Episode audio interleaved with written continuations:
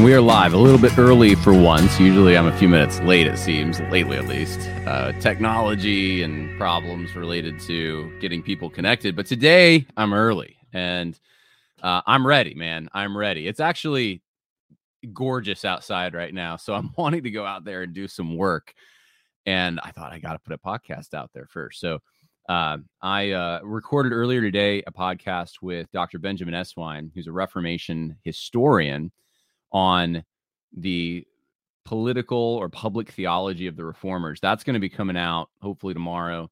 And uh, that, that'll be fascinating for some of you, especially those who care about that kind of thing, like history. And uh, and so I'm looking forward to that. Um, but uh, it, it's I, hope whatever you're doing this weekend, I hope it's great. I hope you have a great Lord's Day. Uh, in case I don't get to record another podcast until next week, um, wanted to, to make a few announcements before we get started on the topics for this particular podcast. So, first things first, I want to show you what's been going on uh, at TruthScript. You can actually now go to truthscript.com. Now, we're this is somewhat of a soft launch. Uh, we, we're still get, getting some kinks worked out, but you can go there. You can go to truthscript.com. You can find us on Facebook. You can find us on Twitter uh, Truth Script. It's, it's easy to, to search for it and find it. And you will see articles. There's already four articles posted on the website. Uh, there's uh, an about section will give you an idea of what the vision is for Truth Script, uh, the statement of faith, and you can go to events as well. Uh, conferences uh, is the tab, and you can see um, the Be Not Conformed conference coming up in DeForest, Wisconsin on June 10th. And then September 21st through 24th in Speculator, New York, the Overcoming Evil Men's Conference. Both of these conferences uh, sponsored and uh, in part due to the existence of Truth Script. And we're hoping that we're going to put a lot more resources and uh, information here. This isn't about me. This is, in fact, I'm not even on the board for Truth Script, um, but I, I, I have helped publicize this, and and we just need a we need an alternative, guys, to the Gospel Coalition. We need an alternative, and um, part of the thinking behind this, I'll just give you a, a, a little behind the scenes, is that the Gospel Coalition has done something very unique. Let me go back in time just briefly, give you a brief history of, of what we were thinking and why I think the Gospel Coalition um, is successful in, in part. Uh, during the 1970s, there were many observers of evangelicalism who thought, you know what, evangelicals are going to go left. You got the Chicago Declaration, the Lausanne Covenant. You got Jimmy Carter being elected. They're going left. You got Jim Wallis and Sojourners and Ron Sider and Wes Granberg Michaelson and all, all the people I wrote about in my book, uh, Social Justice Goes to Church. And then what happened in the 80s? Ronald Reagan, religious right, Jerry Falwell, Pat Robertson, focus on the family. What? How did that work? What? How did overnight this? Well, it was a populist movement. It wasn't an academic movement. It didn't start in the seminaries. It, it it was a populist movement. There was something already present in the pews. People believed certain things and they knew murder was wrong, even if it's murdering babies. It's still wrong.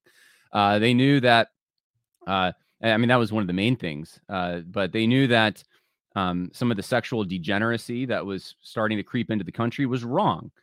There were some re- really basic things, and they got together, they mobilized politically for it. But there was also resources that were aimed at families, at giving them practical advice, giving them information that would help make their lives better, whether there were progressives in charge or not, that they could apply God's law in the home. And um, they made use of new media, uh, new media at that time being television. They, the television preachers were behind a lot of this. Now, the internet comes along. And when the internet comes along, who benefits from that technology more? Well, it wasn't people on the right politically as much as it was on the left. And it was evangelicals on the left through organizations like the Gospel Coalition, Desiring God. Now, I say on the left, I mean, I'm not saying that they're on the hard left at all, but they're when it on an evangelical standard, they would have been less on the religious right, we'll say. And uh, those are the people and, and, more academic minded, uh, many of them uh, reformed in their soteriology. They ended up making great use of the new technologies that are out there. And in fact, I'm making great use of new technologies that are out there podcasts, YouTube videos, all of that. So, um, am I part of that? I, I, don't, I mean, I'm not really institutional, but, um, and I came much later as a reaction to what was happening. But I'd say the, the pioneers were people that were not as much on the right. They weren't, they weren't part of the religious right. At least that wasn't part of their, uh, they were they were okay shedding that if they had to, and they influenced Christians to go more towards the left. And the way they did it was very similar to the way that I think the religious right functioned in the 80s. They they spoke to the housewife outside of Dallas who's living a middle class existence. They gave articles. I mean, overwhelmingly, I think the people who read Gospel Coalition are women. Uh, they they gave resources to people in these areas that uh, resources that they wouldn't have looked, or, or I should say, they they tapped into a potential into people that would would not normally be attracted to quote unquote discernment ministries or polemics or uh, let's say to um, ex- deep exegetical content, which is mostly what we have on the right. We have exegesis, we have some some deep theology, and we have uh, some polemics. And, and, I've been more, I, I suppose, uh, more in the polemics camp of just having a platform where I'm like, hey, something's going wrong. We got to talk about this. And I still do that. And it's still important and we need that. But um, it, it just became clear, you know what? We need some short, accessible, current, just good information that doesn't require a lot of complicated knowledge or backstory for people who just don't have a lot of time and they're they're trying to hold it together with the kids and with the family and they just want to know hey that new movie that came out as a christian you know is that what, what do I need to be concerned about? Is that a good thing to go see? Uh, hey, should I spank my kids? I mean, some basic questions are now being asked, um, and and they want the answer, right? And um, and so that was part of the thinking behind TruthScript is we we, we have to get into these realms where uh, we're talking about things that are that really apply directly to people's everyday lives in, in ways that are easily consumable for them. So um, excited about that. I'll, I'll, share more as time goes on. There's no way to donate yet, but we will have that available. And look, it's going to be as big or as little as God wants it to be. So if you want to see alternatives to the Gospel Coalition and some of the conferences that are out there, then uh, you know TruthScript is going to be the place that you can, if you want to donate your money to a 501c3, we'll take it and we'll we'll put on the uh, events and put out the resources that uh, you've been wanting for a lot of years. So I'll, I'll, have more information on that coming up. Don't have it all uh, right uh, now, but I do need to get to the topics of the day. And so I, I think um, with that said, we're going to start here. I've uh, created a little slideshow. If you're um, a patron, you, will have access to this. But um, I, I want to start, uh, I guess, with this tweet. This is from James Lindsay and uh, I don't know if these people all need an introduction, but some of you, if you haven't heard of James Lindsay, he is, according to him, he's an atheist. He's uh, been active in atheism in the movement, but I, my understanding goes back years. I don't know if he's still that active in it, but uh, he was he was somewhat known for that. And he though uh, went hard anti woke, wrote wrote a book. Uh, actually, have the book. I I've read like maybe five pages. I think I think I got five pages in, and then I, I just I was like, I, I, there's a lot of good stuff in here, but um um I I, I can't really I, I just knew I could get better information from other places. And that, and that's what I was doing when I was researching for my books and stuff. Um, not trying to take anything away from James Lindsay. He had some good materials. I think um, I watched the, the only video I watched of him. Yeah, the only video I've ever watched of him is the Trojan horse number one Trojan horse video that he did. So, um, my, my most of, I mean, I, am familiar with him. I've seen his tweets. I've, I've actually met him in person. Uh, I shared a meal with him once. Um, I mean, I, I, got along with him fine. I, I, I, thought, you know, he was nice enough to me, and uh, I know others have really greatly benefited from some of his exposure and his explanation of what's going on with woke theology, or the, or well, it is theology, but the, the woke philosophy. But um, you know, personally, I've I've always found the atheism was a little bit of a stumbling block for me, and I and I, I thought it made his critiques uh, l- less potent than they could have been, and um, and that's why part of the reason I wrote the book Christianity and Social Justice, Religions and Conflict. I wanted something for Christians, and I wanted something th- that I thought critiqued social justice in a way that was just more consistent with a biblical ethic, biblical hierarchy, all of that. So, um, you know, that's where I'm coming from. I'm a Christian. He's an atheist. I mean, this shouldn't really be controversial, right? But uh, somehow it, it is. And, and and so this is the first thing I want to start with. This um, was from the 13th, so about a week ago. almost. And this got people's eyebrows raised, some of them. And this, this created a split. It's interesting. Even pr- some Christians uh, on James Lindsay's side about this, but he posted this meme for those who are listening. It, it has a person falling in the water and they have a ball and chain uh, attached to them. And the ball on the chain says TQ, and the person is LGB. So the LGBTQ movement, right? It's saying that the LGB LGB people, lesbian, gay, bi people, I guess, are are th- people who think they're that are being uh, they're being sunk, they're being destroyed, they're being uh, undermined by transgender and queer, and and then that and that's what's going on, right? And of course, as I think not just Christians, but just consistent thinkers who can who know history and can see the signs of the times and just kind of observe. We know that that's not really the case. That the, the whole thing is uh, is is part of the ball. the whole thing lead it, and, and you may say this is the slippery slope fallacy. It's it's a slippery slope fallacy if you say things are necessarily connected. If if you say, well, um, because A happened, B must necessarily happen. But if you say that A happened and A happened with B reasoning and C is using B reasoning, so therefore uh, C will also happen, that's not a fallacy. And that's what's happening in, in, the critiques that I and others are making, where we're saying, look, uh, the reasoning used to push homosexuality, normalize homosexual marriage, all of that throughout the 90s and early 2000s and up until the Obergefell decision undermined the whole concept of the nuclear family, the whole idea of the family. It destroyed the idea of unique genders too you say, well, there's homosexuals who, who believe there's genders. Yeah, I know. But I'm saying that the logic they employed, though, to get there was they had to say, well, you know what? There isn't this complementary role of woman and man that's meant to come together in a marriage to produce children. And that that's not what it is. It's actually, it, it's just love. Love is the important thing. That's the glue that holds marriages together. And so we can have two people of the same gender get married, and, and that should be perfectly fine uh, because after all, it's just love. What does that do?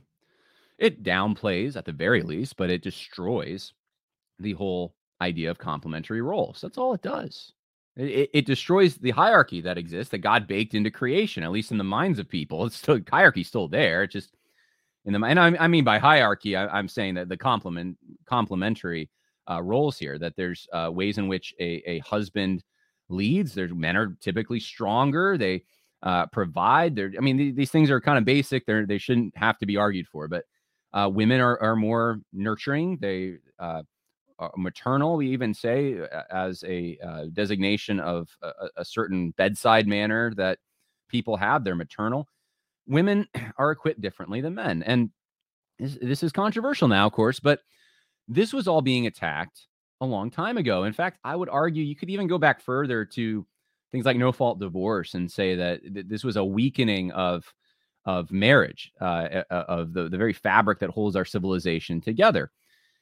And and on what basis? That's the whole question. You have to ask. The whole question is on what basis? What's the reasoning used to undermine these institutions and these creation realities? Well, the reasoning is it's uh, it's because uh, uh, love is love. it's because uh, th- what actually matters is the feelings that you have inside of you that you get when you interact with someone in a social circumstance, not what the created order is. And that and that's the whole issue is uh, deviating from the created order to, as a collective society, create our own order because we want something that's different than the world that God made. Now, if you start going down this path, yeah, it's no surprise you're going to get to, hey, let's deconstruct gender. Let's let's men, men can be women, women can be men. Why not? Right? It's all part of the same soup, is what I'm saying. Uh, and, and and that's the thing that I, I fear some even Christians who agree with Lindsay on this don't seem to understand. So I'm I'm doing my best to explain why folks like myself and others are critiquing this and saying no, no, no, no the LG also uh, it, it, started the whole thing. that's it's part of the same soup that's undermining um, our society. And, and it's uh, someone posted a flag. It was a tr- rainbow flag and said "Embrace tradition." And it said it said actually first said "Reject modernity," and it was this trans uh, flag with the circle and the intersect circle and all that. And it said "Embrace tradition." It was just a regular old you know rainbow flag because you know that's so 2015, I suppose. That's traditional now. It's it's crazy, but that's where we are. So James Lindsay, uh, you know, he's an atheist. What what do you expect? I'm not like, you know, I don't know what to say. I mean, I'm not. This shouldn't be controversial. I'm not taking anything away from his character or anything else by saying this. Just who he is. Um, and uh, there there's been a number of threads. I don't want to go through all of them, but th- this gives you a sample of where the debate was at yesterday. Uh, James Lindsay, and, and again, this gets into the whole Christian nationalism thing, but James Lindsay goes, Christian nationalists, fake Christians, right? James Lindsay knows who fake Christians are, apparently. Uh, don't know what queer theory is. Hmm, we don't know. We don't know what queer theory is, but they know it's bad and related to gay stuff. So it's just, you know, you guys are ignoramuses, I guess. So they claim I'm attacking Christians with it because they act like the woke. How did I do it? By distinguishing queer theory from gays and lesbians. Being gay isn't and never was a slippery slope. Gay civil rights is not a slippery slope. Believing sexuality, sex, and gender are socially constructed, political phenomena meant to keep some people down, which is reified by fake Christians affirming it is a slippery slope. Now, I've already explained why I disagree with this logic, and I think it's ridiculous. Uh, it's it, again, it's a slippery slope because of the logic used to employ the LG. It's it's that undermines and gets you to the point where you will be open to embracing the uh, BTQ plus. So, you know, being gay isn't and never was a slippery slope. Yes, it was, and people people with a brain who have just been around for the last thirty years who haven't. Uh, you don't have to be a Christian. You're just watching what's happening. You can see how this whole thing has has progressed, how it works it's not really that much of a mystery. But uh, he's doing the whole condescending thing, like, well, we just don't understand queer theory. Now, I'll admit I haven't read like a whole lot of queer theory. Um, but look, I I had to read some of it. I, I, went to college. I mean, anyone who goes to college now, pretty much, if you're in a social studies course, you're going to get a dose of queer theory.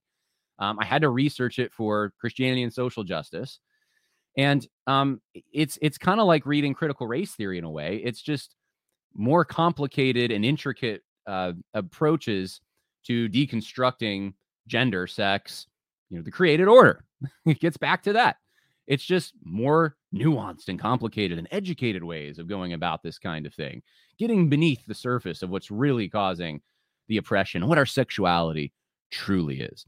I mean, it, it's it's it's a waste of time. You read one eh, queer theory book and and you've you've kind of read them all in a way. Now it it's it, I'm sure they queer theorists have different ideas and they have different um, approaches and they there's nuance between them but it's i'm saying for for practically speaking for the christians in the audience who are listening to this podcast when you go read a queer theory book you kind of know what you're going to get and it's not a mystery and it's going to be the same errors in other queer theory books it's the same violations of our theology and and violations of the very created order Nate Fischer got in on this and said public affirmation of homosexuality is a rejection of natural law.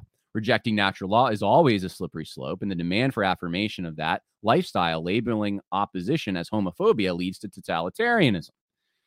And he's making a great point here. Um, and uh, this is his uh, uh, response to James Lindsay in the tweet that I just uh, showed you. So James Lindsay then responds to him. And uh, let's see if I can get to the right one. This is all confusing a little, but but he says individual liberty with inalienable rights secured by a limited state that governs with our consent in order to secure those rights is not ambiguous. And um, Nate Fischer then says, so re homosexuality, what is the scope of these inalienable rights? What do you believe the Constitution requires? Another good question. And James Lindsay says, cut the bleep and just say you want sodomy laws back. There's no need to introduce dialectical games to try to interfere with people's liberty. Just say you want to have the power to control their private lives and be done with it.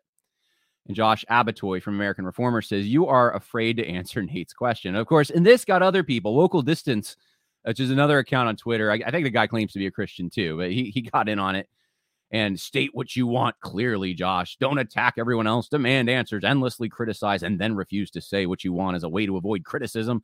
State what you want clearly so everyone is clear about the extent of the regulation of sexual behavior. And and and, and so Josh asks, do you agree uh, in the, with the holding Lawrence v. Texas? Okay, so what's going on here? Basically, what you have is an argument, and this gets into the Christian nationalist stuff and cultural Christianity stuff. You have an argument with one group of people, and and I, I put local distance in there just to say, look, there's a, there's someone who claims to be Christian who's also in this, who's who's backing up Lindsay to some extent. Um, they are on one side saying, well, we need we need individual liberty, we need freedom of conscience, we need freedom of assembly, we need uh, individual rights, all these things, and that means sexual degeneracy needs to be permitted in, in, in, in certain cases it just needs to be permitted. We need to extend legal protections. Um, and we, we can't have local governments in bible belt areas going about banning some of these things. We can't have uh, gay people quote unquote persecuted. I wonder if they say the same about pedophilia you know. You know plug in another one of the the more unfavorable uh, current sexual ideas and you know see if they they back up the same thing. And on all I think the side I'm on, which is I'm on Nate Fischer's side on this, all we're trying to say is like, look, there is an order in creation. We call it natural law. You, can call it whatever you want, but there's an order that God set down. Homosexuality is in violation of that, and governments have recognized this. In fact, our founders recognize this. It's it's not in violation of the Constitution to privilege heterosexual uh, marriages, uh, as I like to call them, marriages, and to outlaw homosexual unions. That because those are not in keeping with that natural law. That's just been the way people thought for a long time, and it's better for our society. We need to recognize reality. That's all we're saying.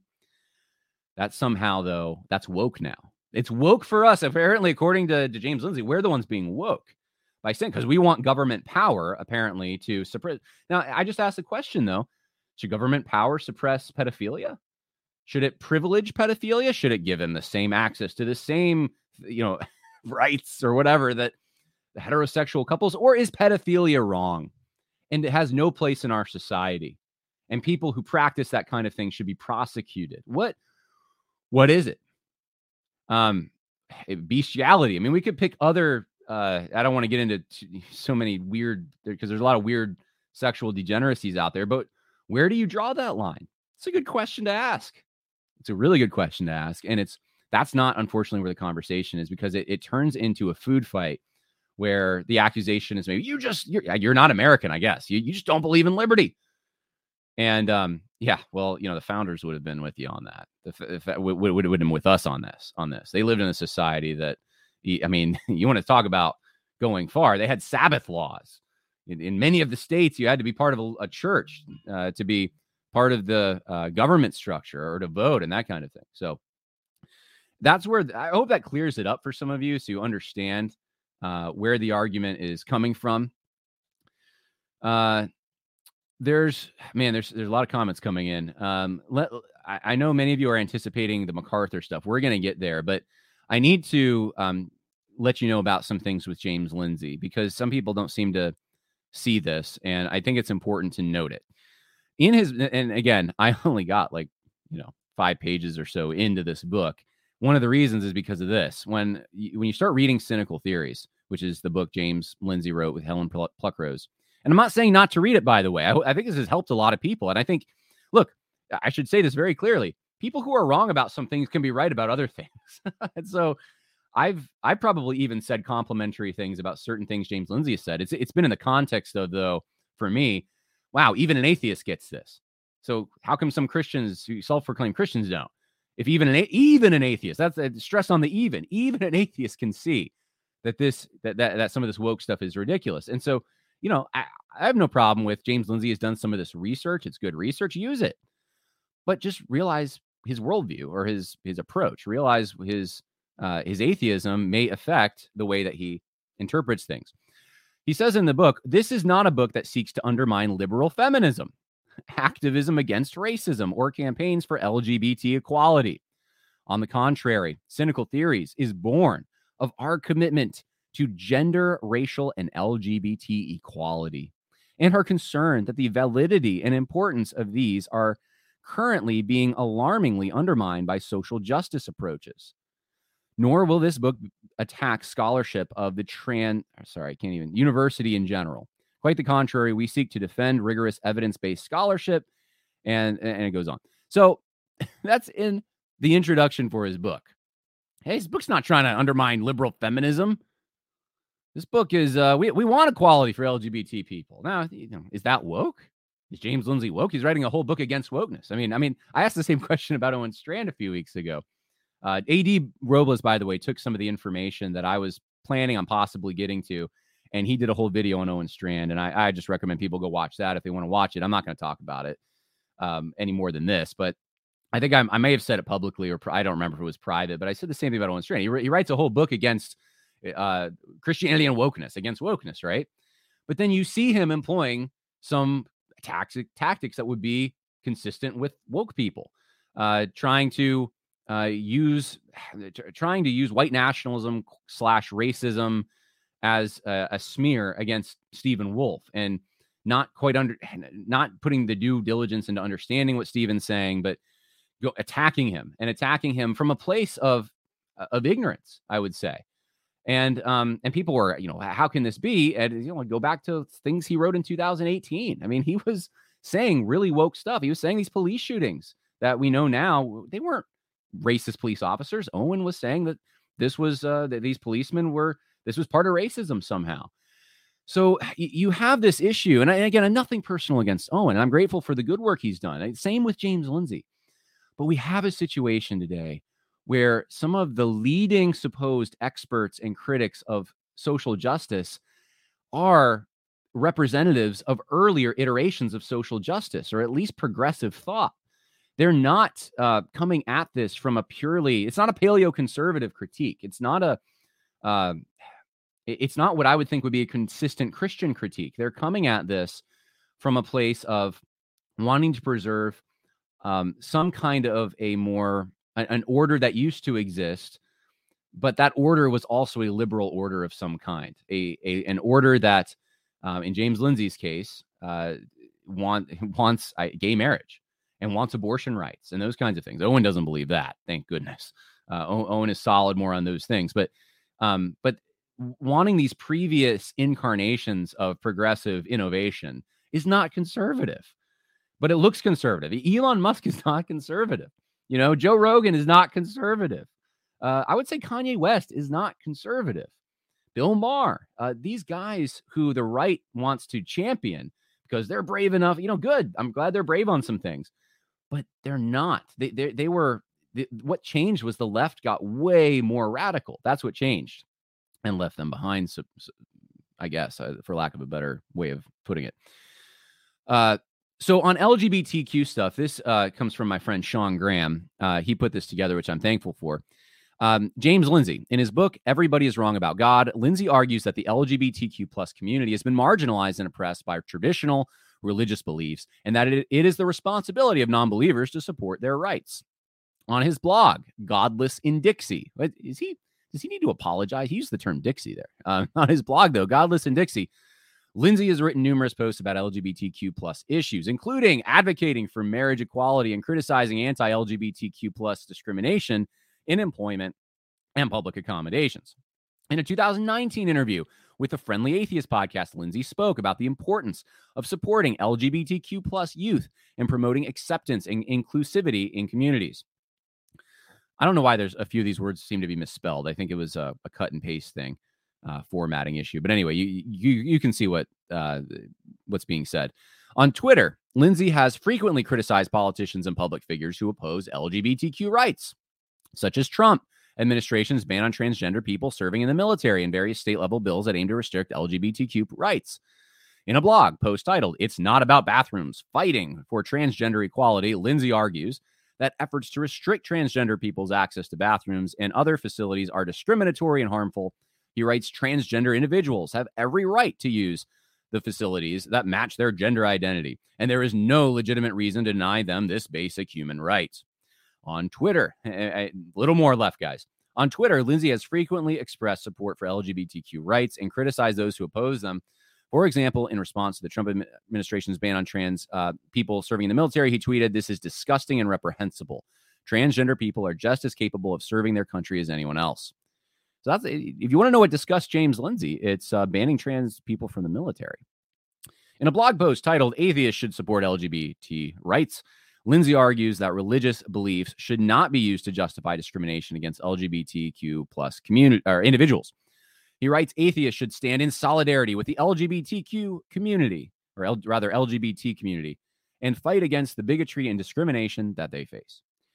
In his book, Everybody is Wrong About God, Lindsay argues that traditional religious beliefs have been used to marginalize and oppress LGBTQ plus individuals, and that atheists have a responsibility to support their rights. He writes the LGBTQ plus uh, community has been oppressed by traditional religious beliefs for far too long. It's time for non-believers to stand up and support their rights. Okay, and this is just a few examples. This is just a few examples. What about on abortion? In his book, Everybody is Wrong About God, Lindsay argues that the debate about abortion rights is often framed in black and white terms, with one side arguing for the sanctity of life and the other side for women's rights. However, Lindsay suggests that the issue is more complicated and that we need to recognize the competing rights and interests involved. I mean, this, guys, this is worse than David Platt, much worse. This is worse than the holistic pro life stuff because at least they're saying, well, abortion's wrong. And uh, there's all these other pro life issues, though, that dilute it eventually. Lindsay's not even, Lindsay's saying, well, you know, there's it's complicated balance here women's rights, babies' rights. In a blog post titled The Problem with the Pro Life Movement, Lindsay criticizes the pro life movement for its narrow focus on the fetus and its disregard for the well being of the woman carrying the pregnancy. He writes the pro life movement often portrays itself as the defender of life, but in reality, it is indifferent to the suffering of women and the complex ethical and social issues involved in the decision to terminate a pregnancy. On Twitter, Lindsay has frequently criticized politicians and public figures who seek to restrict abortion rights, arguing that such restrictions are harmful and unjust. For example, in response to a Texas law that severely restricts access to abortion, Lindsay tweeted, This is a blatant attack on women's rights and a shameful violation of their autonomy. Uh, just a little more, guys. I, we're going to be done in a second, but I, I need to give you this info. In a blog post titled Abortion is Not Murder, Lindsay challenges the idea that abortion is morally equivalent to murder. He argues that the con- concept of personhood is a complex and nuanced one, and that it is not appropriate to assign full mor- moral status to a fertilized egg or early stage fetus.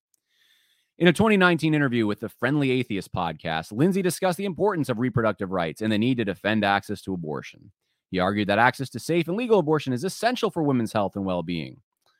Uh, in a blog post titled The Ethics of Abortion, Lindsay explores the philosophical and ethical issues surrounding abortion. He argues while there may be some moral concerns about abortion, these concerns must be weighed against the rights and interests of the women carrying the pregnancy.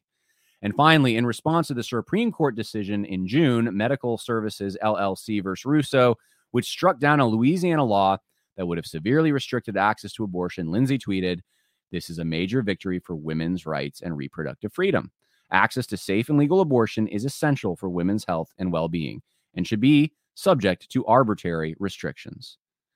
All right. Well, what do you say to that? James is is he's pro-abortion. Okay. Just just believe what your eyes are are, are showing you. Um, doesn't mean he's wrong on all the woke stuff. It means though that he's not number one, he's not a Christian, but he's also not a conservative. And he told me that in 2020. And, and I don't expect anything more from him. He said, look, I'm I'm not a conservative. I'm I'm a liberal. Uh, liberal to moderate. I'm not, I'm not conservative. And and he's not. His views are not. This shouldn't be controversial, but this is people get offended by this. So I, I think it's important to put the sources out there so you know what we're talking about. Now, having said this, I want to point this out. And uh, I've been wondering whether I should or not. I've been debating and do I want to do this? But it's been a few weeks and I've decided, you know what, I, am just going to do this. I think, and I, and I need to qualify it by saying, look, the, I have nothing personal against any of the guys at G3. If you're going to the G3 conference, I hope you have a great time. But we something needs to be pointed out here because this the attacks on quote unquote Christian nationalists have gotten so brutal, uh, in my opinion, from some of the G3 folks who who uh, you know honestly I guess with their pastors and stuff I do hold them in my mind to a higher standard. Um, at this point, I think it's worth pointing out that James Lindsay was not an offense to them. And, and I just give a, a, few examples here. My understanding is there was stuff on the website, by the way, that was scrubbed. Uh, I'm not sure. I can't verify that, but I've uh, it's been someone told me that. But uh, just online, publicly available right now, you can go and find the episode 42 of the G3 podcast with the G3 symbol right there on the G3 account. The Dangers of Social Justice with James Lindsay. Over an hour long, Josh Buice, James Lindsay do a whole podcast. Uh, you can see Michael O'Fallon posted this in 2020. A great start to the G3 conference. If you are in the exhibit hall, stop by our booth to register for future G3 events. And don't forget our mini conference with Dr. James Lindsay and Dr. Peter uh, Boghossian tonight at 8 p.m. This is at the G3 conference, guys. Um, they had a mini conference at the G3 conference for James Lindsay and and another atheist, Peter Boghossian. Um, you have, uh, and I don't know if it, it, if this was that conference or if this was another conference. Guys like Michael O'Fallon, Virgil Walker, Josh Buice, all sharing a stage with James Lindsay, which is fine. I mean, nothing against that. Um, but uh, and, and, this may be at the conference that was there associated with G3, but it's it's a sovereign nations po- uh, uh, conference. And and this is somehow this is this is what I want to point out. This is somehow all acceptable. This is this is okay. I know for a fact some of those guys would never share a stage with me. I know that for a fact. Um, and, and I'm not just saying that because I don't have a source or anything. I do, but um, but they will share a stage with James Lindsay. That's okay. And look, I'm, I'm the kind of guy that's like, you know, I'd, I'd, share a stage with almost anyone. Like, there's very few people I think I wouldn't want to, wouldn't, I, I would like if I was invited. I'll, I'll give you this example. I was invited to speak at like the Mormon Tabernacle Temple or something. Would I, as long as they didn't restrict what I was going to say, sure, yeah, I'll come. I'll share the gospel with you. You know, I'm not gonna like oh, that association. Oh my goodness. Well, you know, we we have to figure out how um, tight associations need to be before we use them to to smear people or to just associate people. Um, it's okay to have an association where you're speaking at the same conference. And you, it doesn't mean you agree with that person on everything else. If it's a conference on abortion and there's a Catholic speaking, we're talking about abortion. I don't think it means that I adopt Catholic theology, right? Eh, it shouldn't be that hard. But I don't want to ever put myself in a situation where I'm compromised and give the impression that I do support that theology. There's a difference there, right? And I don't want to have unequal weights and measures where I say, well, I'll share a stage with a Catholic, but I won't share a stage with an Eastern Orthodox or something like that. It's like, why? You know, th- or or I won't share a stage with one of my evangelical Christians that happens to be Presbyterian or happens to be something I'm not. Uh, but I will share a stage with a Catholic. That would raise a lot of eyebrows because what you're saying is your priorities are you, you do have a gate that you're trying to keep, but that gate, that perimeter that you're guarding, uh, is is not a good perimeter because you're keeping brothers out and and people who might you have more in common with, and then you're partnering with someone who's pro, in this case, pro-abortion, pro-homosexual, uh, and and on the left. He is on the left. So, um, I, I don't have a problem with okay, we're gonna have them come and and, and talk about we're gonna try, try have them educate some people on matters that apparently none of them are capable of educating people on or weren't at the time. Okay, fine. You know, good. Go ahead, do it. But you, you, those lines need to stay in place, and um, and so I'm not saying G3 has crossed the lines. Uh, uh I, I'm not saying, but but but but their lines are more restrictive than my lines, and part of the the public evidence for this is this. What have you seen in the last few weeks about Christian nationalism? I've gone over some of it on this podcast. But what have you seen coming from G3 folks? I'm talking about, I'll just say the names Josh, Josh Buice, um, Owen Strachan, uh, Virgil Walker, you know, Scott Aniol, uh, and now and, and, Nathaniel Jolly. What have you seen coming from these guys? Their articles, but more importantly, their their their presence on social media. Oh, it's been a full scale. You know, man, we we got to gatekeep these guys these guys are bad. They're, they're, there's associations of racism and their, their theology is bad. And, and getting as close to the line, it seems, as possible with some of them to try to almost imply they're heretics. They need to be completely separated from, completely um, denounced. And, and that's just how, how you got to treat these guys. But yet, James Lindsay is okay. It's okay to platform him. It's okay to have him on the podcast. Okay to recommend his work. That's what that's what I think is getting to people. That's what, and it's the weights and measures thing. It's like, okay, fine, have James Lindsay, but, but then don't go like shooting at me in such a harsh fashion. And, you know, you're treating me a brother worse than you're treating this atheist over here who who uses all kinds of profane language uh, and you know disagrees with you on very fundamental things. So I'm going to give you one example of what I'm talking about because this is one of the latest examples. Nathaniel Jolly, who um, I don't know exactly what his position with G3 is. He's written for G3 though, and he's, definitely with those guys. And he's been forefront in uh, critiquing Christian quote unquote nationalism. And look, I don't know a lot about him. He may be a great guy. He may have great theology, he may have great sermons, not saying not to listen to him again. But this is what he's saying about people who claim to be Christian nationalists. He first he, he posts. Well, I'll go through his thread first. He, he this is the thread for May 15th. You see, here's the thing. I'm not going to be bullied into being silent by the left or the right. Okay. I don't know who's trying to bully him, but he's saying people are bullying him. I warn against Christian nationalism as a movement because I genuinely believe it is a threat to the church, though the true church is not even really threatened. I don't believe most of the people are evil. Okay, that's good. But I do believe they are being deceived by the enemy. Okay, how so? Just look at the fruit division, strife, turning people away from the primary mission of the church for activism. It just is all too clear. This is not a move of God, but a scheme of Satan dis- designed to distract. So, you know, it's like the first beginning of the tweet, you know, there, I don't believe most of the people are evil. It's like, oh, good. Okay. All right. Uh, you know, we can find some common ground. And then by the end of it, um, yeah, I guess this is not a move of God, but a scheme of Satan to divide the church. There are some wolves in the movement but most I think are true brothers. Okay, well, thank you. I mean, good. Just caught up in the deception for a time. So, so the brothers that are being caught up in Satan's deception is what he's saying.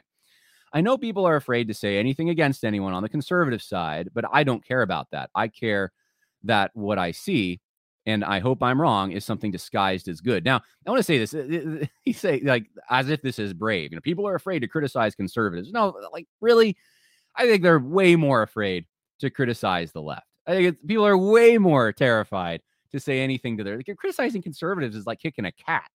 You know, it doesn't. you don't lose any institutional credibility with that. But I digress. Uh, he says uh, he hopes he's wrong. It's something disguised as good, and that, in fact, is not good and a threat. Satan disguises himself as an angel of light. So, what do I think is the solution? Simply this build your life around the local church, resist activism mentalities, pursue holiness, evangelize the lost, develop a life of prayer, cry out to God for mercy on, on our nation, and then simply trust Him with the results, knowing that ultimately His will is going to be done. I'm not angry at our brothers and I do love them. I'm simply trying to warn them and you. And so, you know, most of this thread I can get behind and say, well, good, you know, and his solutions at the end, I'm like, I'm nothing against that. Yeah. That, I mean, if people live their lives that way, I, I think that would be great.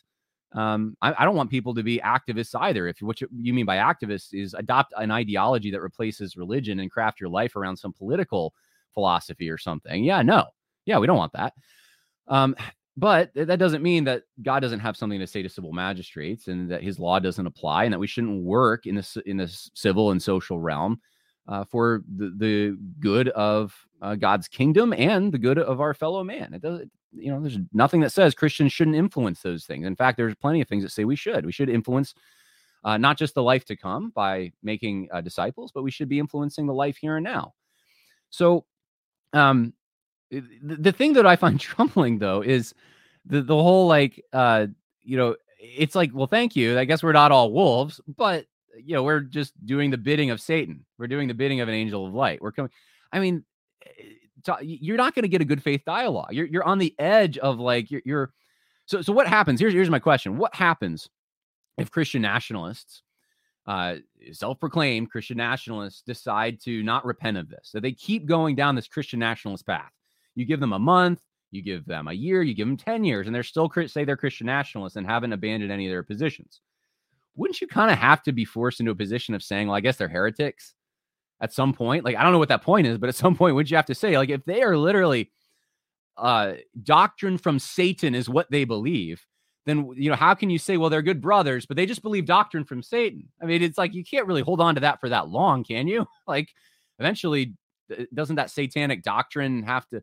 Like th- this is, and, and it's a bit ambiguous, but this is the the, this is the breakdown in communication that's happening and why I haven't seen any constructive conversations that I know of between people who are on the G3 side of this and people who are on the quote unquote Christian nationalist side of this.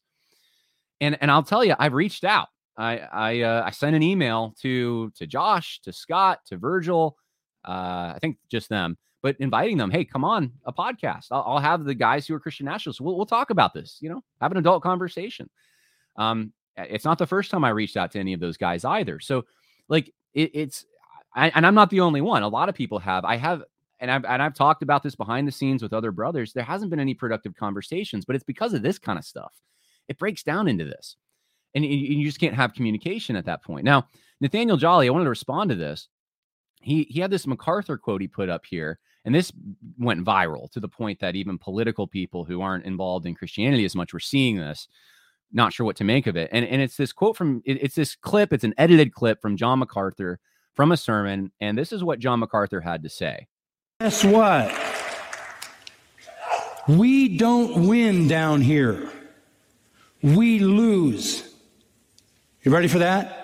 Oh, you were a post millennialist. You thought we are just going to go waltzing into the kingdom as you took over the world. No. We lose here. Get it? They killed Jesus. They killed all the apostles. We're all going to be persecuted. If any man come after me, let him what? Deny himself. Garbage of prosperity gospel. No, we don't win down here. Are you ready for that? Just to clear the air. I love this clarity. We don't win. We lose on this battlefield. But we win on the big one, the eternal one.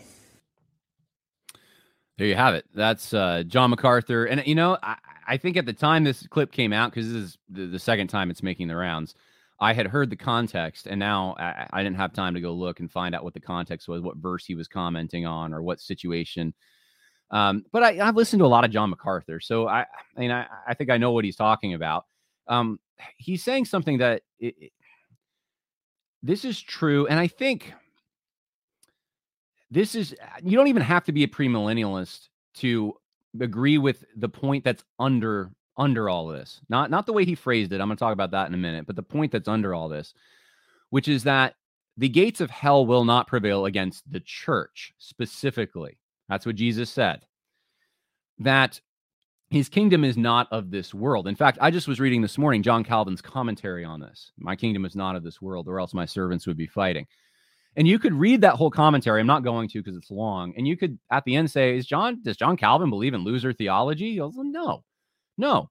He believes in winning theology, but the winning is going to happen in a spiritual way doesn't mean that you don't work towards the good uh, in the temporal world. But we know that there's going to come a time, no matter your eschatology, when the saints will judge the world. Okay. When that happens, it is going to be different than the time in which we are living now. We, I think we can all agree on this. People have asked me about my personal eschatology. Maybe I'll get into that a little bit today, but it's not really that relevant. And that's that's the main point I want to bring home is it's not relevant. I think there's post millennialists, especially, who view this as an opportunity to and, and it probably is working that way to drive especially younger men uh, to post millennialism but I, I think that's not the working issue that's at play here as much as uh, not saying it's not an issue at all but as much as something else something else is going on so the main point i think behind what macarthur's saying is the theology he believes i think everyone would agree with to some degree now macarthur goes the extra step in this clip uh, or maybe I don't know if I played it or if it was maybe maybe you just heard it. I'm trying to remember where he talks about post millennialism and he contrasts it with what he just said. So it's like, well, you know, you just kind of if people if post millennials are going to use this uh, against against him, then I guess they have some they, they they're free to do that because MacArthur's giving them some freedom to do that, I guess. But I I, I don't think that that's actually the root issue here and why I don't think that's the reason MacArthur said what he said primarily. I don't think it's because he's a dispensationalist primarily. I think I think there's something or premillennials because that's really the the the rub. I think there's something else um, going on here. And that's what I want to talk about. I want to survey some other things MacArthur has said just to give you an idea of why I think this to be the case. Here is a clip from this is another edited clip that was used against MacArthur. In fact, I'll show you uh, if I have it up. Matthew Sheffield did this in 2022. He's a progressive talk show host, I believe. He said extremist Christians love to claim they're all about religious freedom, but the truth is they hate the idea. And it's a, cl- a clip from John MacArthur. Well, what's the clip? Well, the clip is this. Um, I read the other day that one of the evangelical publicists, whatever that is, said he's happy to let us know that the new administration will uphold religious freedom. Really. The new administration will uphold religious freedom? Um, I don't even support religious freedom. Religious freedom is what sends people to hell. to say I support religious freedom is to say I support idolatry. It's to say I support lies. I support hell. I support the kingdom of darkness. You can't say that. No Christian with half a brain would say, we support religious freedom. We support the truth.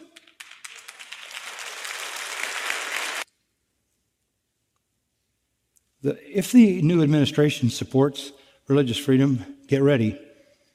Persecution will be ramped up because the more supportive they are of the devil's lies, the less they're going to tolerate the truth of Scripture.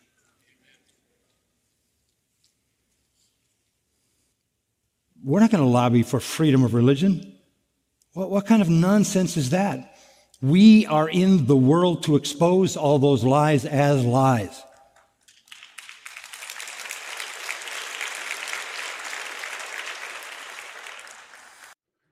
Now, let me tell you the term that was used for MacArthur at the time when he said this. ready for it? Christian nationalist. That's right. MacArthur was called a Christian nationalist. And you can go back on Twitter, 2022, and this was a big stir on Twitter. And it's it's an edited clip. Um, but here's what MacArthur is saying, and I remember the context uh, was I, I, think he even referenced, if I'm not mistaken, the ERLC and how they wanted to support religious freedom for a mosque and this kinds of thing. And he's saying that uh, Christians shouldn't support that. Now, here's I'm this is the last MacArthur clip. I want to play a series of clips from John MacArthur. I played this on the podcast before, but it shows you over the years what he said about political engagement. And then I'll, I'll have some analysis for you. So here he is ought to stand up against abortion and gay rights and the ERA and, and a lot of other things. I really believe that we ought to take our stand on those issues. But somehow what happens is in the midst of wanting to take the right and legal means to take a stand and preach and proclaim against sin, we get diverted into the illusion that we can change our country by effecting changes in the political system. The reason I don't belong to the moral majority is because I'm not willing to alienate all the Democrats. Well, what do I gain by that? Because politics isn't the issue. There's no such thing, by the way, folks, as a Christian country, and there's no such thing as a Christian government. Well, there will be a Christian government in the millennium with Christ ruling. I don't expect my government to act in a Christian way. They have nothing to do with the church. There's no such thing as a Christian government, no such thing as a Christian nation. Never has been, never will be until Christ establishes a worldwide theocratic kingdom. All I expect out of my government is that I can get here when I want to get here, not get shot in the process, and that the water comes when I turn the faucet on. We want to do everything we can because we live in a democracy to bring about the best conditions that, that our people in this society may enjoy. There's always the temptation to cross the divide between the kingdom of light and the kingdom of darkness and borrow things from the kingdom of darkness that think you, that you think are going to aid you. I mean, Jerry Falwell believed that, right? Yeah. That he believed that um, you know, if we're going to reach the world, we've got to have a Christian president, a Christian Congress, and a Christian Senate. That has nothing to do with the kingdom of God. And um, what you do in terms of social change, lobbying hard and fast for social change, and giving too much of your time to that uh, has nothing to do with the kingdom of God. That's why Paul said we preach Christ and Him crucified. There's a singularity in our focus. We, we do it with love and compassion. Okay. So there's the the clips that I wanted you to see. And of course, there's so much more that you probably could see that I could show you, but I want to give you a sample of what MacArthur said over the years on political engagement because this is an ethical issue more than it is an eschatological issue. It just is. He criticized Jerry Falwell in that clip. And he, I mean, it's a pretty stiff criticism that you're trying to work with the kingdom of darkness. Jerry Falwell, guess what his eschatology is? Yeah, it's premillennial, you know, and it's dispensational too. Um, dispensationalism isn't even really the issue here. It's premillennialism. It's uh, whether or not there's going to be a um, a tribulation that we have ahead of us before the millennial kingdom. That's really the issue.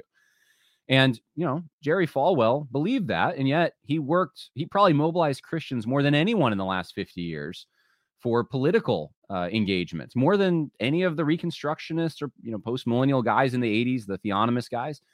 And, and it's not to knock those guys. I'm just saying that um, he was able to do that. Why was he able to do that? And MacArthur uh, critiqued that. Now you now you heard MacArthur say things like, "Yeah, we should be involved in in abortion, uh, stopping abortion, and we should be um, trying to make this place the best place that we can live in." And he says these kinds of things, but there's a line that he draws that he thinks Falwell and others have crossed, and and he thinks that they are there's a too tight of a partnership. I wonder what he would think about G3 with James Lindsay. to be honest with you, I mean that's that's farther than like I'm trying to think what Jerry who Jerry Falwell platformed that would have. I don't think he platformed any atheists who who believed in abortion and homosexuality. So I mean, Josh Buice and those guys have platformed someone that's much more, uh, I, I, would say, against a Christian political framework than uh, anyone that Jerry Falwell ever platformed. So I don't know what MacArthur would think about that, but um, but but it, so you know, to Nathaniel Jolly's point, I you know, I I just I wonder, I wonder, but you know, I this is I'm just going to give you my raw opinion. I mean, that's what people want, I think, and that's you know that's what I'm going to give. This is my suspicion and my opinion, and this is coming from a more historical, I think, vantage point. Uh, it's theological too, but it's more historical. I am concerned about something that I see. Um, I see iterations of in various places in evangelicalism, and it's ideological thinking. And this has been hard for me to grasp. It's, it's taken me years to understand what that is. I did a whole episode with Kerry Roberts recently on it. Um, it's it's taken time, but I I am distracted. I just saw two dogs go past my window, and there's no one walking them. Okay, I don't know what to make of that. Uh, squirrel. All right, uh, I'm just gonna keep going. Sorry.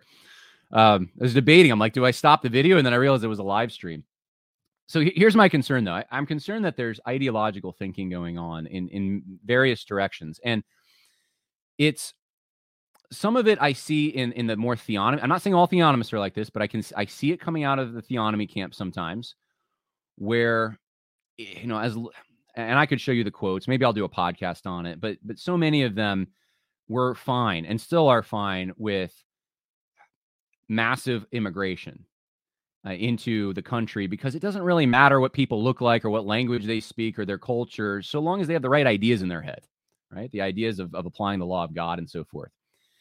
And I've become more interested in defending a specifically, in my context, for where I live, a specifically Anglo Protestant, uh, with, with, with Anglo Protestant forms and hymns and symbols and, and all the rest. Uh, speaking English, right? This is what I've inherited, and this is what I think that the Lord wants me to steward. And I do see, I, I think that is the way. Um, it take me a long more, a lot more time to explain why I think that is, but but I think that is the pattern laid down even in the Old Testament. And I think some theonomists, though, they get more ideological. Now, that's just one example. The left is purely ideological. I mean, they take their abstract concept of uh, equality, and, and, now it's equity, diversity, inclusion, and they just want to conform everything to that and they they have tunnel vision. They can't see outside of that. Everything has a label attached to it that has a quality uh, on it, a level of how much equality or inequality uh, is is part of that object or that person or that institution, and and and, and that's all they see is that little label. They, they can't see, and, and we've talked about this before on the podcast. They can't see beyond that. I have a whole chapter on ide- ideology and, and uh, Christianity and social justice. I think it can form on the right too. I think that um, and we, we have versions of it. And it's not just theonomy. There's that's just one. Uh, or, or and, the, and, I'm not saying theonomy is ideological, but um, but there are many tend towards that direction, and and there are other versions um, on the right, even the secular right, that are ideological.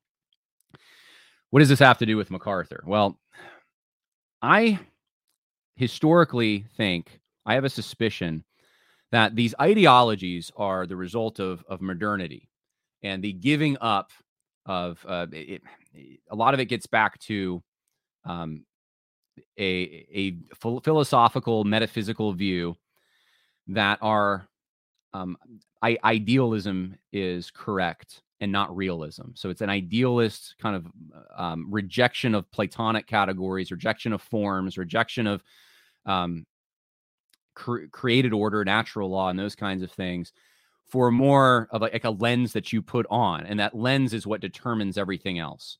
Ideas determine everything.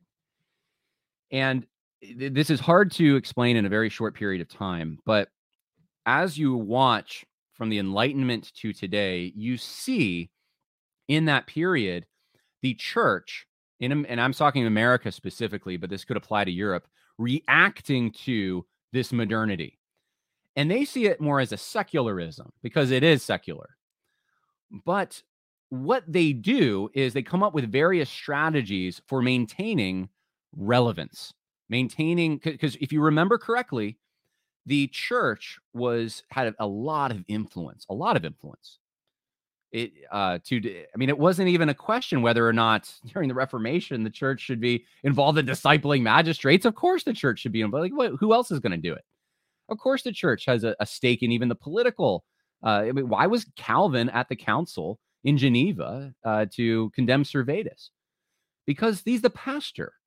Duh, right? Well, today it'd be like that's that's a violation. What are we doing? And that was the world that we came from. It's not the world we're in now, but it's the world we came from. And so incremental changes have happened over the course of now centuries that have pushed the church from the center of community life, from even having influence in community life. And the church is now compartmentalized over, over here somewhere where they do their private thing and, and don't bother any of us because we have we have official religion of really secular humanism. And this meant that pastors had less respect. So in order to regain some of that respect and some of that influence, you had neo evangelicals, Carl Henry, uh, Harold Ockenga. You had Billy Graham was kind of a neo evangelical. And they thought, Let, let's put institutions out there like Fuller Theological Seminary that will train up men for ministry, but it's going to be more than that. They're going to be global international leaders. They're going to be able to drop them anywhere in the world, or at least where they can speak the language, and they can they can be leaders because they'll know psychology and they'll they'll know they'll understand the things that the world thinks are important. They'll they'll, they'll know sociology, right? So that the pastor now becomes a therapist or community organizer or um, a manager. You know, they'll they'll be like the tycoons of the business world that are so respected. That'll be our pastor. That's how we're going to regain influence. And I, I, I would say that Christianity today is is this way. I'd say Gospel Coalition to an extent comes from this. Um, and again, it's not bad to obviously uh, listen to this podcast. Uh, it's not bad to want to exert influence, but it's it's again, it's the behind it. What's the thinking behind it? We're going to do it by being like them. We're going to do it by we're going to have the best philosophers and the best uh, the best of the psychologists, and they're going to be Christians and they're going to be pastors, and they're going we're going to regain respect. Then you had the fundamentalists, and the fundamentalists uh, had more of a bunker mentality that you know it's all going bad. We need to start Bible in institutions, which they did, which I'm very grateful for, uh, and and that's about it. You know, we're uh, we're going to we'll have some influence in the world, but that influence is going to be from where we're sitting in our church. Uh, it's going to primarily be sharing the gospel. And in fact, we shouldn't probably, some of them got weird with things like we shouldn't even go to a theater. And, and some of them got into to points where they said that was a sin.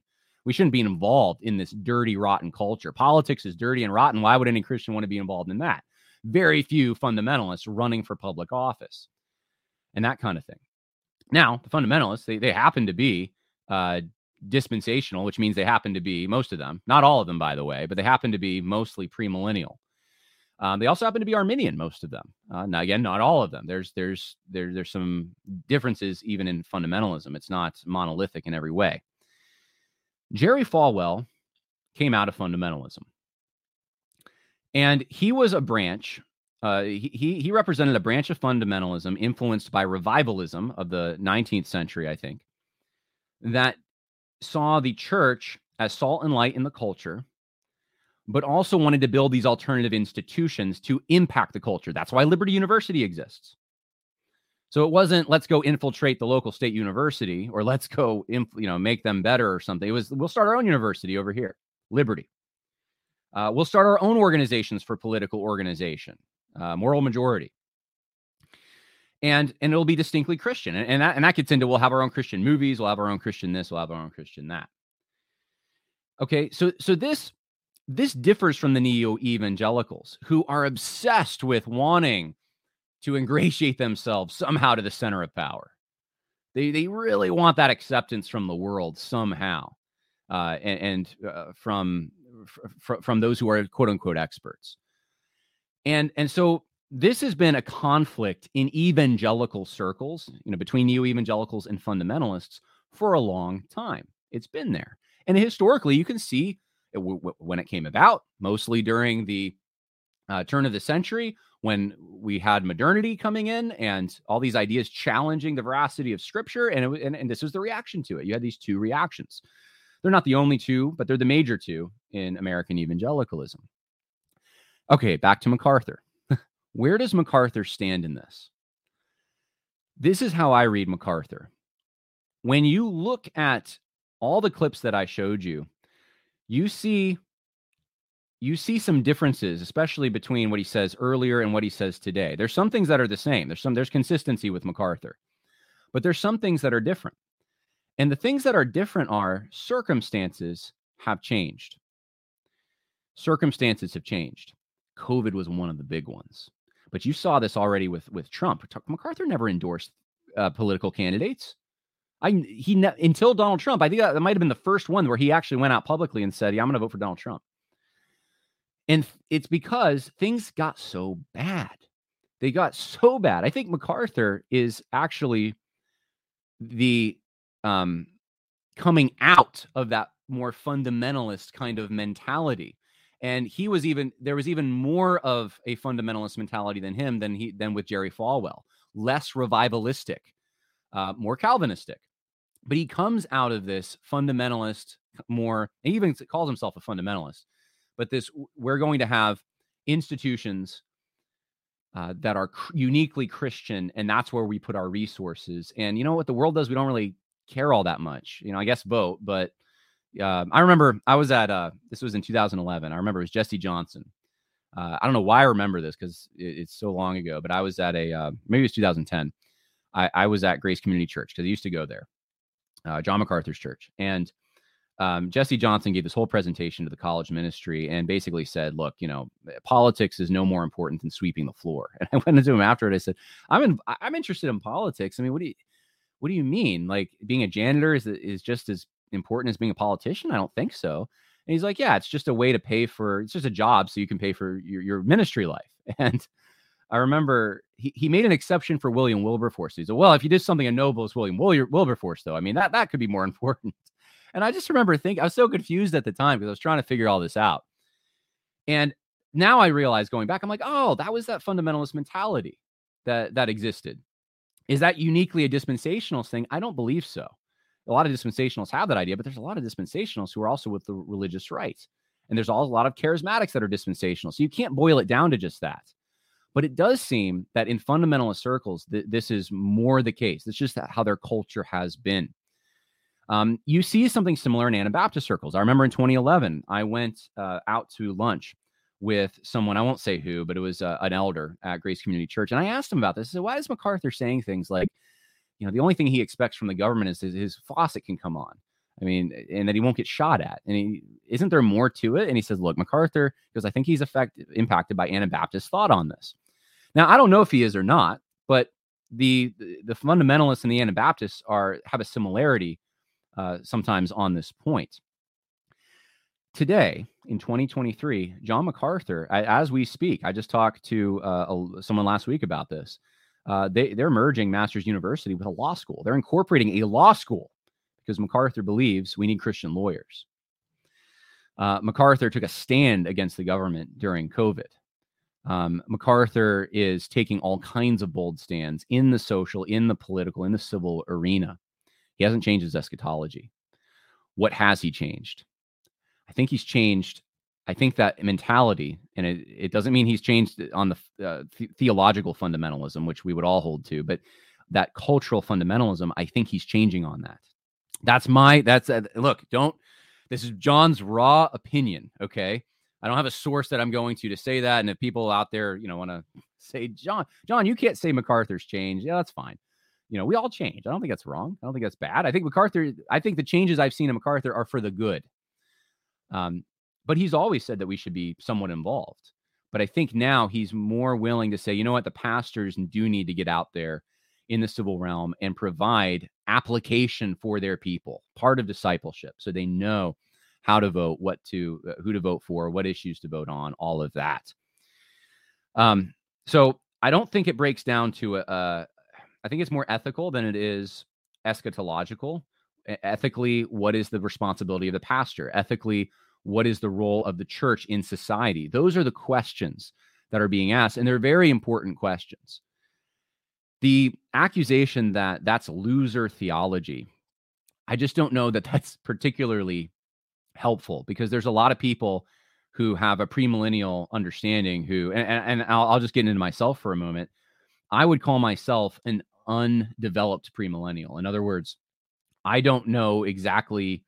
I'm unwilling to give um, to hold to an exact position on on everything uh, in in premillennialism, whether that's historic or I mean the, the distinctions now are historic and dispensational. But I realize historically these are modern, more modern distinctions. Uh, these these are terms that um, have been imposed on the past uh, Chiliasm, or just you know now some people call it historic premillennialism, but just it, it was a very undeveloped premillennialism that the early church had, and that was the oldest eschatological view, and that's what I'm sympathetic to. And there's for a few reasons for it. One is because it is the earliest view as far as we know, uh, but um, I also, I mean, I was just even reading this morning the Davidic covenant. I'm I'm I, also want to, uh, to the best of my ability, interpret scripture in a grammatical historical way.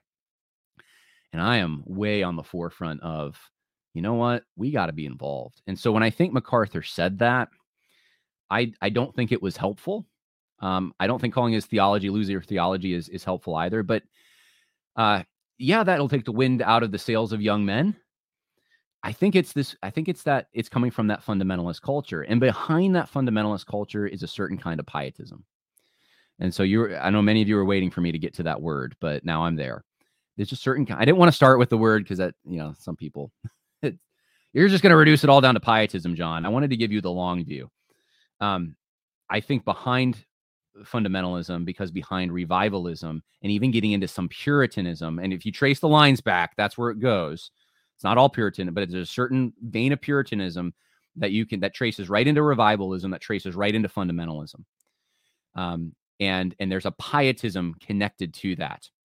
That pietism will show up in other places, by the way, but but specifically in fundamentalism, the pietism is this separation, this this very tight separation, and this you know tight. Uh, and MacArthur's not even uh, he's not as crazy as some of those. He's not crazy at all, but he's not he's not like some of the crazy guys who will be like, oh, you spoke at a conference with that person, I won't associate with you. That associationalism that uh, inhabits some of that. Um, they, they they got certain segments of, of, that movement just got really into that separateness. Seeing the church as such a different institution is not even part of the culture anymore in a temporal sense. Uh, it's only a spiritual reality, and that's it. And it's like you got to remember, you live in a place. There's, there's a there's a zip code, right? You you got people around you. They're tangible people, and and um and I think reality's hitting us upside the face now because it's coming and knocking on our door and saying you can't do this, you can't do that. And now's where the rubber meets the road. And people are realizing, well, that doesn't work. It worked for a long time when the government did leave the church alone. Principled pluralism sounds fine if the government leaves you alone. But when you realize actually, eventually it's going to be pagan, this is just a holding spot. It's not. It's going to eventually. Uh, people are going to worship a new god, and that's going to be ensconced in a state religion, and that's un that's inescapable. The state's going to recognize some authority. That's the time they, they're going to come for you, and that's when people start to wake up. We're at the beginning of that. We're at the beginning of it, and people are waking up, and they're saying we got to fight as Christians. We got to do something about this. Um, so I, I think that explains MacArthur. To this is my understanding, at least. I respect MacArthur a great deal. Um, I, I, think he's actually, I think, I think his theology is actually winning theology because what he's saying is that we win. The church, the gates of hell don't prevail against the church. And he says it, we win up there. Well, I think we make a lot of we, there's a lot of victories down here before that happens. And whether you think there's a seven year tribulation coming or tribulation at all, or you think there's going to be, you know, whatever you think is going to be, here's the one thing that's constant none of us know what's going to happen in the future. I don't care if you're post millennial you you could have a period of great you know, persecution in this country. Um and it may not maybe it's not the great tribulation but hey you america's gone. There's nothing in scripture guaranteeing america's going to be here or you're going to be here. Um what do we do? We work towards yes making our communities better. Um but we, we have a higher calling of working towards discipling people, um, working towards the kingdom of God, working towards uh, making sure that people are going to be in a right relationship with Him, that they're saved individuals born again by the Spirit of God. So that's that's maybe long winded. We've been going an hour and 16 minutes, but um, I, I really just felt like I needed to say that. And I know it's more complicated. It's it's easier just to slap on a label. And if you want to do that, if you want to just say, you know, he's a Gnostic or he's a pietist or he's you know he's a he's just dispensational, you know, that, and that's you know that's fine. Uh, you can d- d- try to describe or explain this however you want. Um, but I have a lot of respect uh, for Dr. MacArthur. I should say Pastor MacArthur, and I, I, I don't think it's a loser theology. You know, it, it's every eschatology has the same dilemma when it comes to okay, what do we do in the world now? There, there's some look. There, there's even post millennials who will be think that, well, I don't really have to do much. it's it's inevitable. The kingdom's coming. Um, there, there's a lot of and there's a lot of the new apostolic reformation type people out there, as as many in the chat have been pointing out. So um, I, I don't want to. I don't think this. Uh, I'm going to cap it with this. I don't think this whole Christian nationalism or cultural Christianity or Christian involvement in politics debate is an eschatological debate. I don't think it's actually even a debate over theonomy. I think people, some would like it to be that. I think the people at G3 would like it to be that, to be honest with you. Some of them, I don't know if all of them, but um, they they critique postmillennialism and Christian nationalism in the same breath, and I just don't think that's the case. Uh, I don't even think Stephen Wolfe, uh, who who wrote the book, is postmillennial. It's um, it's more of an ethical thing, and it really comes down to what is the role of the pastor, what is the role of Christians to to be salt and light in society. What does that look like? Um, maybe some eschatologies, you know, have an extra motivation or something because of that, but but that's not where where it really comes down to. All right, well, that's um, maybe not comprehensive, but hopefully helpful. Um, lots of people weighing in. If you have a question, I'm only going to stay on for probably another three minutes or so. So uh, ask your question now, and I'll do what I can. So I think this is a question whether or not MacArthur's a boomer con. Yeah, I will not. Uh, I, I reserve the right to be um, to remain silent on that. I mean, look, it'd be hard not to be when you're you grew up in his time, in his era. Uh, you're gonna you're used to that. You're used to thinking of the United States as a nation and an indivisible one, and uh, America, rah rah rah, and uh, and anyway, I mean, I, I don't know privately what he's like, but you know, may, I don't know, maybe. Um, uh, a lot of fundamentalists, by the way, uh, tend to be like that. MacArthur's different. Again, there's there's there's divergence here, but I remember going to uh, Thomas Road Baptist Church where Jerry Falwell used to pastor uh, uh, the Fourth of July Sunday, and it's like, oh man, oh man, like I'm like I'm not against like you know some patriotic displays here and there, but like, woof, woof, um, little much sometimes. Uh, so yeah, well, someone says, "Wait, I thought G3 was supposed to be a Christian conference. To have an atheist there as a speaker makes no sense." You know, and, in their defense, I don't know. I, there may have been somewhat of a separation. I don't like a breakout where he was, like a mini conference attached to it. I don't know exactly, but but yeah, I mean, he's been on the podcast and stuff, and um, yeah, I mean, this is a conversation for a longer podcast about you know when do you platform and when do you not platform someone who is an atheist like that. I mean, look, I platform people on this podcast who I don't agree with on things, right? I mean, there is a certain level of disagreement, but you're, you're approaching a common purpose. Um, but then to, to wag your finger at Christian nationalists after platforming an atheist, that's the weird thing to me. Um, yeah, someone's saying I'm, I'm confusing G3 with other things that James has spoken. I don't think so. No, I mean I just showed uh, if you if you were here at the beginning of the live stream, I showed uh, evidence of that that J, that there is an association there. You might want to go back and, and just check that out. Um, uh, not many questions, but a lot of statements coming in.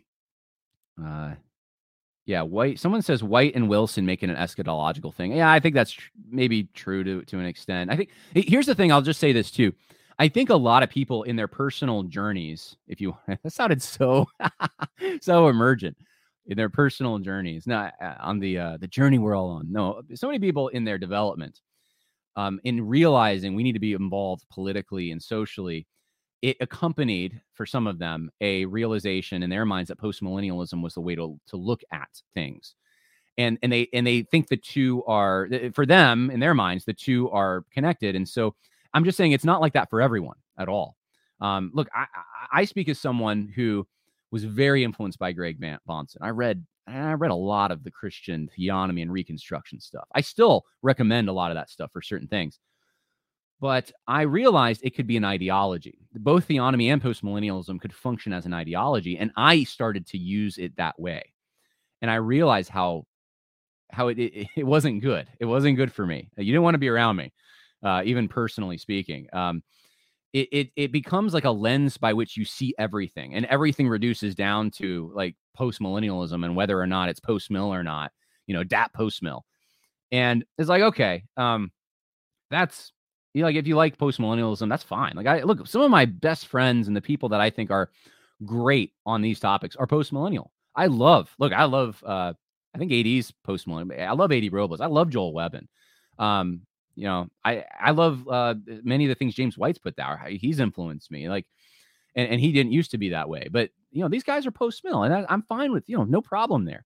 I don't get into arguments over it because I just don't think it, it's as important. But for them, I think it does it makes a difference in their mind as far as like how they approach this is part of the the the fire under them to get involved in social things is well you know we, we gotta uh, be part of the the the kingdom the that god's um, wants to implement and that kind of thing so yeah i mean i get that and and but that's not the the the root issue with the christian nationalism debate and you know i i don't I don't put those things on as ideological glasses that I see all the other things through. You could do this with Calvinism. You know, everyone knows that Cage stage Calvinist. Well, that's that's a good example of someone who's ideologically driven. They can find Calvinism in any verse in the Bible, and it's like that's not that's not what the verse says, guys. I can see how you could relate it in three steps to Calvinism, right? Um, that that's ideology, ideological thinking. So, um, hopefully, this will be be clear to some of you and and, and maybe put you on a, a, journey to understanding ideology and how that works and all of that. But um, uh, I just don't think it breaks down into eschatology. Not saying eschatology isn't important. It is. It is. Uh, all right. Last question, John. Is there no correlation between thinking rapture is coming in the next ten seconds and thinking that we shouldn't work towards building a more godly society? Well, here's the thing: if you think it's coming in the next ten seconds and that it's inevitable, then sure, you're going to be selling all. I don't know what you're going to be doing actually you're you're not going to be getting involved politically. You're going to be, I guess, spending your last remaining time with your family or something. Um, yeah, without question. But but again, that eh, you can be premillennial, and it's not again that this isn't dispensationalism. This is just pre, all premillennialism would believe that there, there's a coming tribulation of some kind. Um, if that is the case, and and um and and and, and I, certain versions of pre, you know whether it's mid trib, post trib, whatever you know, either way, that there's there's some kind of a rapture that they think is going to happen. Um, and and you know, even if if not that, you know, there there's there's events that have to take place before the millennial kingdom gets here, and you'll either probably get wiped out or you'll be raptured out. So one or the other is going to probably happen. If you have that mentality that's happening right now, sure that can affect things, but that's not all premillennialists at all. That's not and that that's not what um even historically premillennialists have, have this seems to again come out of um, a, a, modern framework in which we have a lot of dystopian novels in which we're scared about what the modern state is doing. I mean, that's you read the Left Behind books, and that's what you get. Uh, look at all this technology that's increasing in the surveillance state, and you know what does that mean? I mean, it's it's fear, and and you see in the secular world all these dystopian stuff, and so you're seeing it also a parallel, I think, in the Christian world, um, where the, their theology is is I think that's part. I'm not saying it motivates all of it, but I think that's part of it. To be quite honest with you, so that's the mentality. Um, and and yeah, I would say reject that because you don't know when it's going to happen. Even if you're pre-mill, even if you're dispensationalist, you don't know. And if you're post-mill, you don't know. If you're amill, you don't know exactly how and when it's all going to pan out. So what do you do today? You live like a Christian. And what does that mean? That means that you uh, follow everything Stephen Wolfe said. No, I'm just kidding. it means that you you exert the influence of Christ into every arena that you're in, including the political and social arena. Not hard, guys. Not hard. Well, God bless. Hope that um, that helped everyone understand some things. I think eschatology matters, but I think uh, living in an ethical way that pleases Christ matters even more. And um, God, now I got the people who are who are really against the rapture weighing in. The Sco- yeah, the Scofield. Yeah, I know. I know, guys. I understand the history. All right, I got to go. God bless. More coming. Bye now.